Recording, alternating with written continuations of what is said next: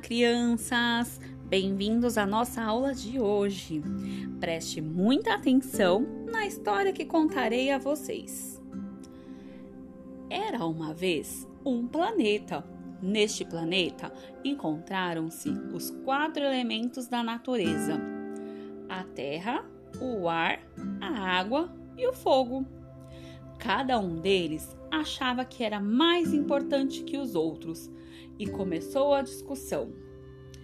A Terra achava que sem ela nada existiria, pois não haveria um sítio para viver. Também não haveria o que comer, pois nela se produzem os alimentos e ninguém poderia passear nos jardins, pois estes também crescem sobre a terra. Não haveria automóveis nem comboios e outros meios de transportes que se deslocam pelo chão. O ar não quis ficar atrás.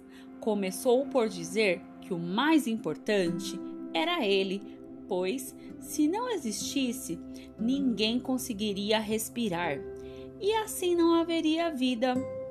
Também não haveria vento, nem sequer uma brisa suave para arrefecer quando está muito calor, ou para gerar energia elétrica quando é forte e poderoso.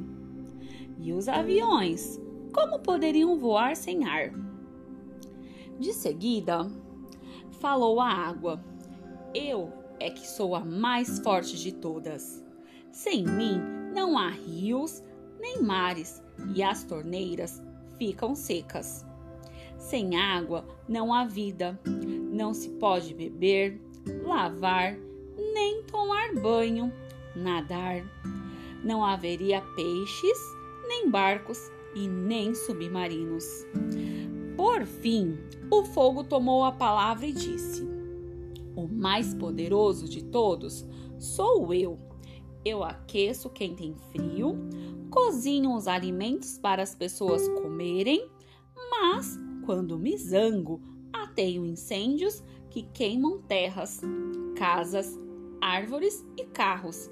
Saio em forma de lava dos vulcões e destruo tudo à minha passagem.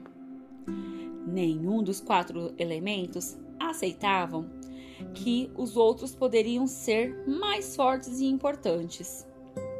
E então o planeta falou: Nenhum de vós é maior do que os outros.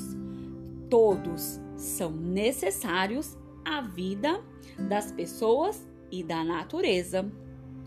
A paz chegou então, e este planeta, a partir daí, os quatro elementos da natureza compreenderam que eram essenciais e que todos contribuem para a vida das pessoas, das plantas e dos animais. E aí, turminha, vocês gostaram da história? O que acham de irmos para a próxima aula? Mas pensem bem em tudo que eu contei a vocês. Nos quatro elementos da natureza. Será se viveríamos sem eles?